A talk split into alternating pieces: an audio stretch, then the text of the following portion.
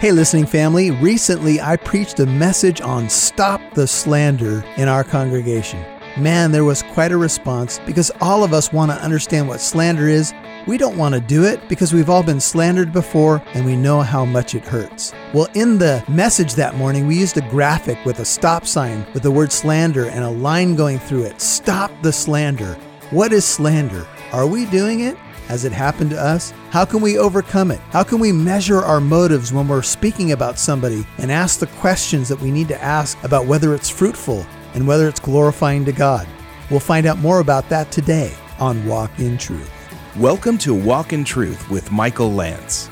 Walk in Truth is a ministry of Living Truth Christian Fellowship. It's our goal to build up believers and to reach out with God's truth to all people. And now, here's Pastor Michael. James says, "Don't speak, don't run each other down." James 4:11. Because if you do, you have become a judge of the law. You are not a doer of the law. You've become a judge of it.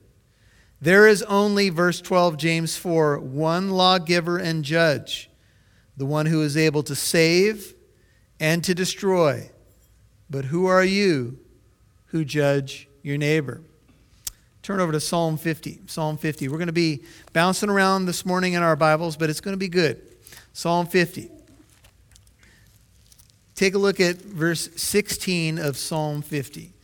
Many of the Psalms are honest cries to God for help, repentance, uh, cheering our souls. But here's what Psalm 50, verse 16 says. But to the wicked, God says, what right have you to tell of my statutes, to take my covenant in your mouth? Psalm 50, verse 17 For you hate discipline, you cast my words behind you. When you see a thief, you are pleased with him, and you associate with adulterers. You, you, you let your mouth loosen evil, your tongue frames deceit. You sit, Psalm 50, verse 20, and speak against your brother. You slander your own mother's son. These things you have done, and I kept silence. You thought that I was just like you. I will reprove you and state the case in order before your eyes. Can you imagine how many unbelievers will appear before God on Judgment Day? And they won't have one thing to say because just one week of their mouth alone will condemn them. How about one hour of their mouth? How about one minute? How about one second sometimes? Because Jesus put it this way every careless word that a person utters, he will give an account for on the day of judgment. Did you hear that? Every careless word. I need a Savior. I'm not reading the book of James anymore. I'm going to close the book of James and just say, I need a Savior. Okay, James, I'm convinced. But I think James, through the power of the Holy Spirit, knows that this is a problem that doesn't end at the church doors. Paul says in 2 Corinthians 12:20, I am afraid that perhaps when I come, I may find you to be not what I wish. I may fi- find you to be not what I wish, that perhaps there may be strife and jealousy, anger, tempers, disputes, slanders, gossip, arrogance, disturbances. I am afraid that when I come again, my God may humiliate me before you, and I may mourn over you, over many of those who have sinned in the past and not repented. Chuck Smith tells a story. He said uh, he was in the church office and he got a telephone call from a woman. And she uh, said, You know, my husband and I have been coming to the church for years, and I believe that Chuck knew the man. And my husband has left me and he's, he's with another woman, and I want you to go talk to him. And so Chuck agreed. And he was driving over to the place that this, now, this man who was married is now shacked up with another woman. And so he arrived and he knocked on the door, and the man opened the door, and he was disheveled. And this woman that he was cheating with, you know, kind of looked out, and she was disheveled. It was a cheap apartment downtown, and he sat down on the couch, and, and, the, and the man was very sheepish, you know, to know that Pastor Chuck was at his house and what he was up to. And they sat down on the couch, and Chuck said he had been praying that he would be able to share the right thing to waken this guy up. And he said, as he began to try to open his mouth, all he could do was cry. He said he started going on babbling like a little baby. and he was crying. And he said he, he would try to say something. He'd just start crying again. And finally he said, I'm sorry. I, I, I can't bring it together. I, I, I got to go. And he said he just walked out of the man's house and he left after crying in front of him for five or 10 minutes, got in his car, and felt like a complete failure. He said, Here I am, a pastor, and I, I, was supposed to share some pearl of wisdom in this man's sinful rebellion to God, and all I could do was cry like a little baby. What a failure I am as a pastor. Until he got a telephone call that the next day the man had gone home.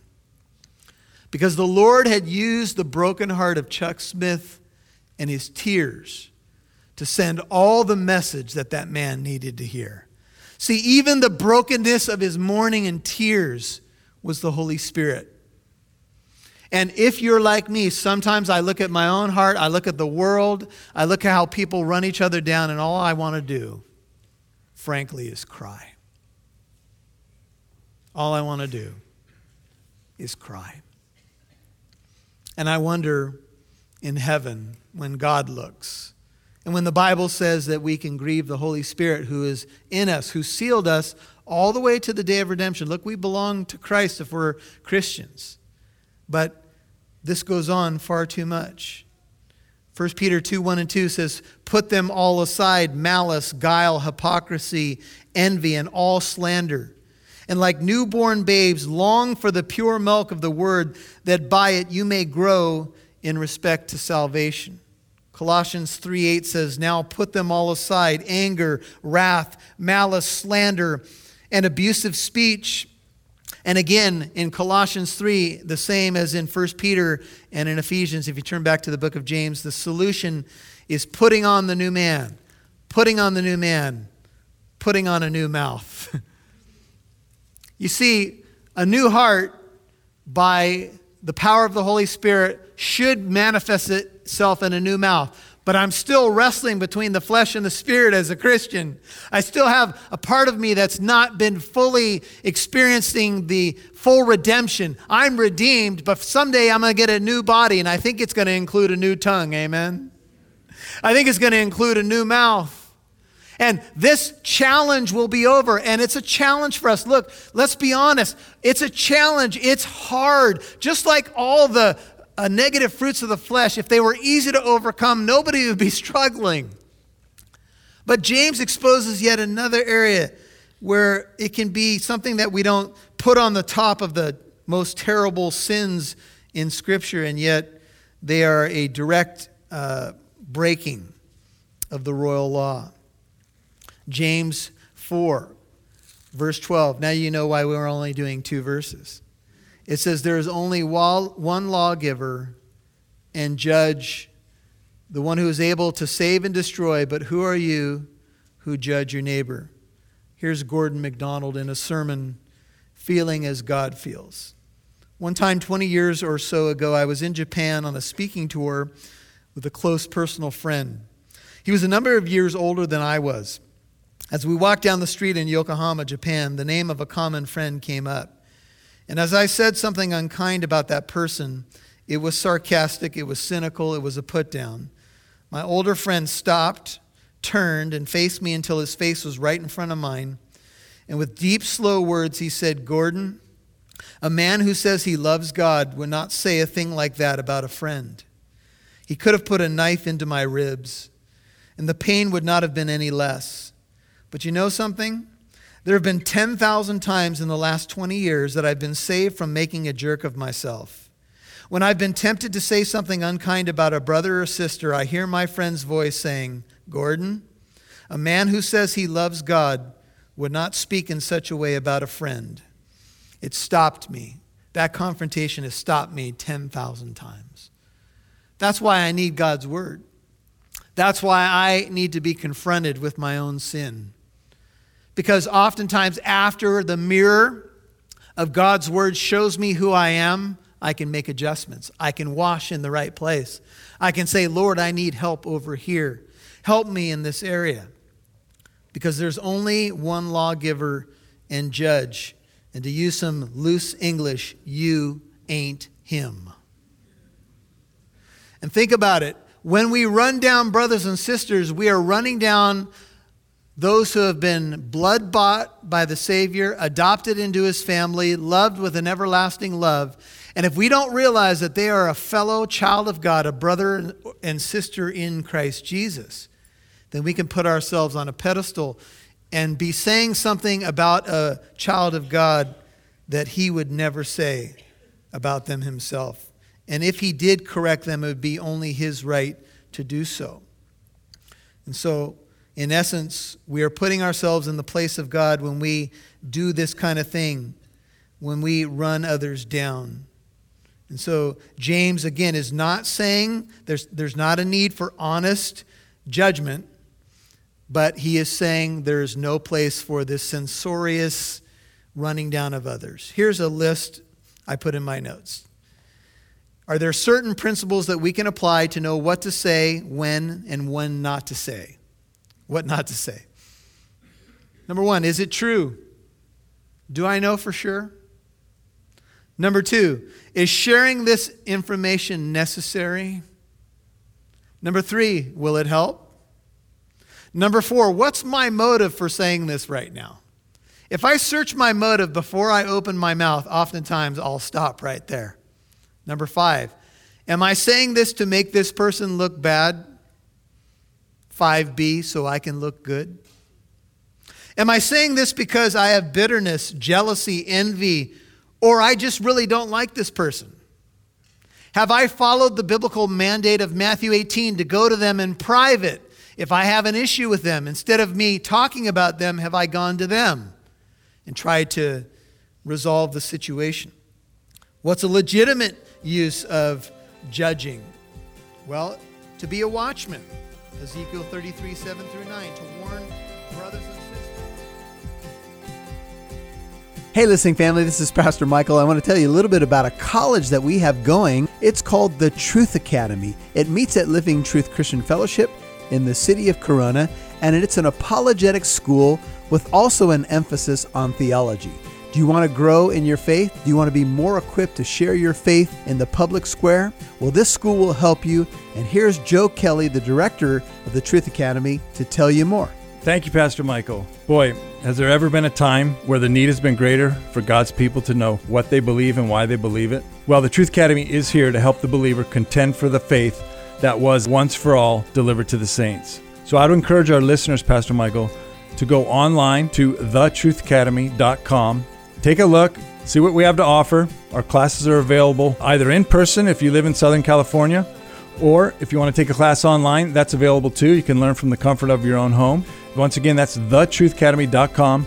We look forward to having you as a student in the near future. Thanks, Joe. That's exciting news. Thetruthacademy.com to give reasons for faith, reasons for hope in our culture. Man, it's so desperately needed.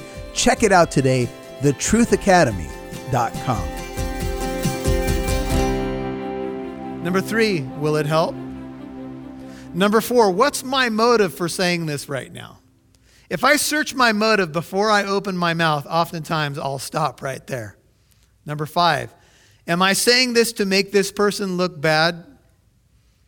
5b, so I can look good? Am I saying this because I have bitterness, jealousy, envy, or I just really don't like this person?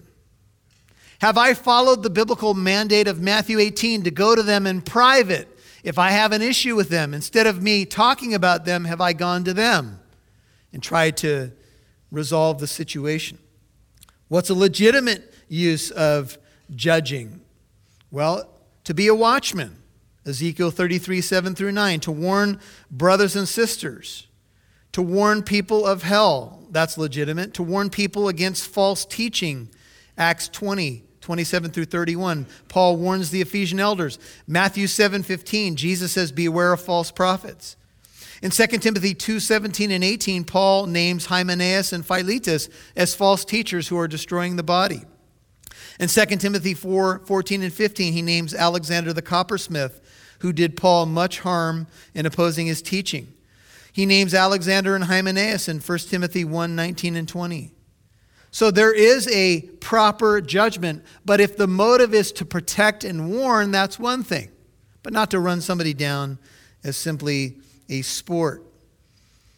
So, the ultimate form of slander could be to speak negatively or run somebody down, or worse yet, condemn them when they're right in the sight of God. I've got two Old Testament passages and we're done. And all God's people said, Thank you, Lord. Numbers 12, Genesis, Exodus, Leviticus, Numbers. Here's Numbers 12.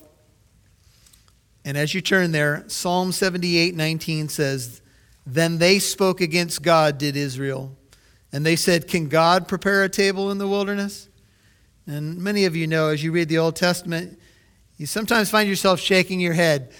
You read about Israel and you say, No, they're not going to do it again, are they? They're not going to do it again. yeah, they are.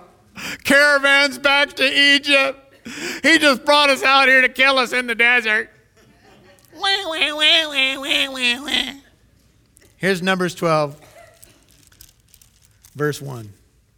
Then Miriam and Aaron spoke against Moses because of the Cushite woman whom he had married, for he had married a Cushite woman. And they said, Has the Lord indeed only spoken only through Moses? Numbers 12, 2. Has he not spoken through us as well? You might want to note this. And the Lord heard it. Now, the man Moses was very humble, more than any man who was on the face of the earth.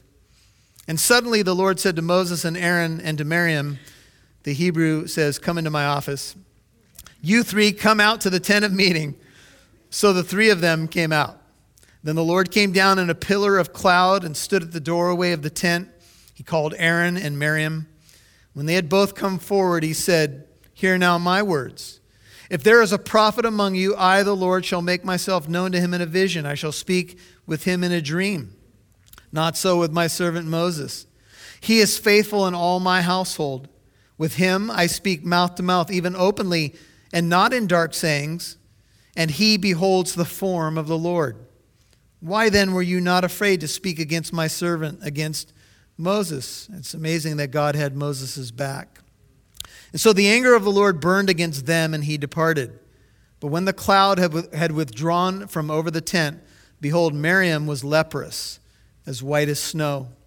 As Aaron turned toward Miriam, behold, she was leprous or full of leprosy. And then Aaron said to Moses, O my Lord, I beg you, do not account this sin to us, in which we have acted foolishly and in which we have sinned. Oh, do not let her be like one dead whose flesh is half eaten away when he comes from his mother's womb. And Moses cried out to the Lord, saying, O God, heal her, I pray. But the Lord said to Moses, If her father had but spit in her face, would she not bear her shame for seven days? Let her be shut up for seven days outside the camp, and afterwards she may be received again. And so Miriam was shut up outside the camp for seven days. The people did not move on until Miriam was received again we could take it there that she was healed. And afterward, however, the people moved out from Hazeroth and camped in the wilderness of Paran. Turn to Numbers 21. Numbers 21. Here's another familiar story, um, and we'll move towards the solution. Numbers 21, verse 4. Then the children of Israel, they set out from Mount Hor by the way of the Red Sea to go around the land of Edom, and the people became impatient because of the journey. Numbers 21 5. Impatience often leads to stupid words said. Amen. And the people spoke against God and Moses, and they said, Why have you brought us up out of Egypt to die in the wilderness? For there's no food and no water, and we loathe this miserable food. I hate manna. Hate it. You can have it. Feed it to the animals, but I'm not having it for one more meal. And so they spoke these words, and the Lord sent fiery serpents among the people, and they bit the people so that many of Israel died. I think God said, You want a backbite? Okay, here you go. We'll do some biting. And so the people came to Moses and said, We have sinned because we have spoken against the Lord. And you intercede with the Lord that he may remove the serpents from us. And Moses interceded for the people. If there were snakes around my camp, I would be praying like I never prayed before. I hate snakes. I'm like Indiana Jones. I hate them. Then the Lord said to Moses, Make a fiery serpent and set it on a standard. And it shall come about that everyone who is bitten, when he looks at it, he shall live. Moses made a bronze serpent, set it on the standard, and it came about that if a serpent bit any man, when he looked to the bronze serpent, he lived. What in the world does this mean? Well, I told you two more passages, but I got to show you one more. Go over to John 3. I want to leave you with some good news. Here's John chapter 3. So Jesus is dialoguing with Nicodemus. He's telling him, You got to be born again of the Holy Spirit. This is John 3, verse 9. Nicodemus said to him, How can these things be? Jesus answered and said to him, Are you the teacher of Israel and you don't understand these things? Truly, truly, John 3:11, I say to you, we speak that which we know and bear witness of that which we have seen, and you do not receive our witness. If I told you earthly things and you don't believe them, how shall you believe if I tell you heavenly things? No one has ascended into heaven but he who descended from heaven, even the Son of Man. And as Moses lifted up the serpent in the wilderness, even so must the Son of Man, that's Jesus, be lifted up, that whoever believes in him, whoever believes may in him have eternal life. For God so loved the world that he gave his only begotten Son, that whoever believes in him should not perish but have eternal life. For God did not send his Son into the world to judge the world, but that the world should be saved through him. Here's the image Israel in the wilderness has been snake bitten by their own sin and their own tongue. And even though they saw all these mighty miracles and had the privilege of the Redeemer taking them out of Egypt with a mighty hand, they spent much of their time in the wilderness complaining, backbiting, blaming God and blaming Moses. Moses was their deliverer, and he had become now the one that they blamed. And they were making judgments and they were running down Moses and they were running down God, and God said, I've had enough. And he sent the fiery serpents, and they began to bite the people, and people died.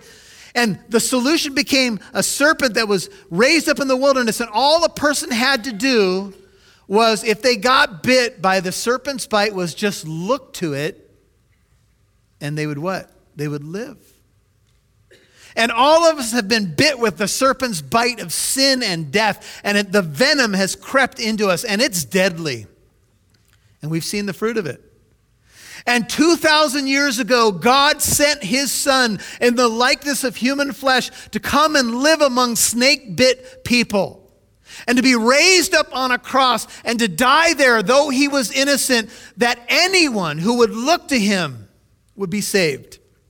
And many people won't look and they'll die in their sin because they think, ah, that venom's not going to kill me. I'm fine. I'm good. I don't need him. And the book of James says, you need a Savior. You need Jesus. And God demonstrated his love for me and you in this that while I was yet a sinner, Christ died for me. He put his love on display at the cross.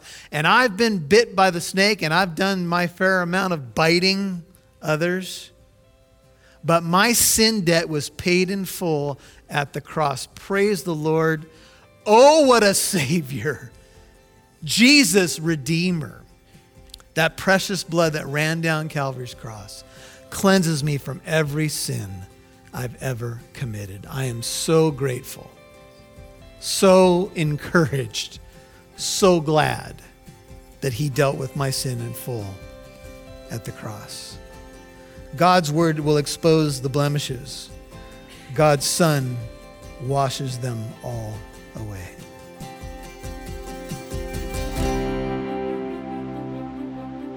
Hey, listening family, this is Pastor Michael. I want to tell you a little bit about a college that we have going. It's called the Truth Academy. It meets at Living Truth Christian Fellowship in the city of Corona, and it's an apologetic school with also an emphasis on theology. Do you want to grow in your faith? Do you want to be more equipped to share your faith in the public square? Well, this school will help you. And here's Joe Kelly, the director of the Truth Academy, to tell you more. Thank you, Pastor Michael. Boy, has there ever been a time where the need has been greater for God's people to know what they believe and why they believe it? Well, the Truth Academy is here to help the believer contend for the faith that was once for all delivered to the saints. So I would encourage our listeners, Pastor Michael, to go online to thetruthacademy.com, take a look, see what we have to offer. Our classes are available either in person if you live in Southern California or if you want to take a class online, that's available too. You can learn from the comfort of your own home. Once again, that's thetruthacademy.com. We look forward to having you as a student in the near future. Thanks, Joe. That's exciting news. Thetruthacademy.com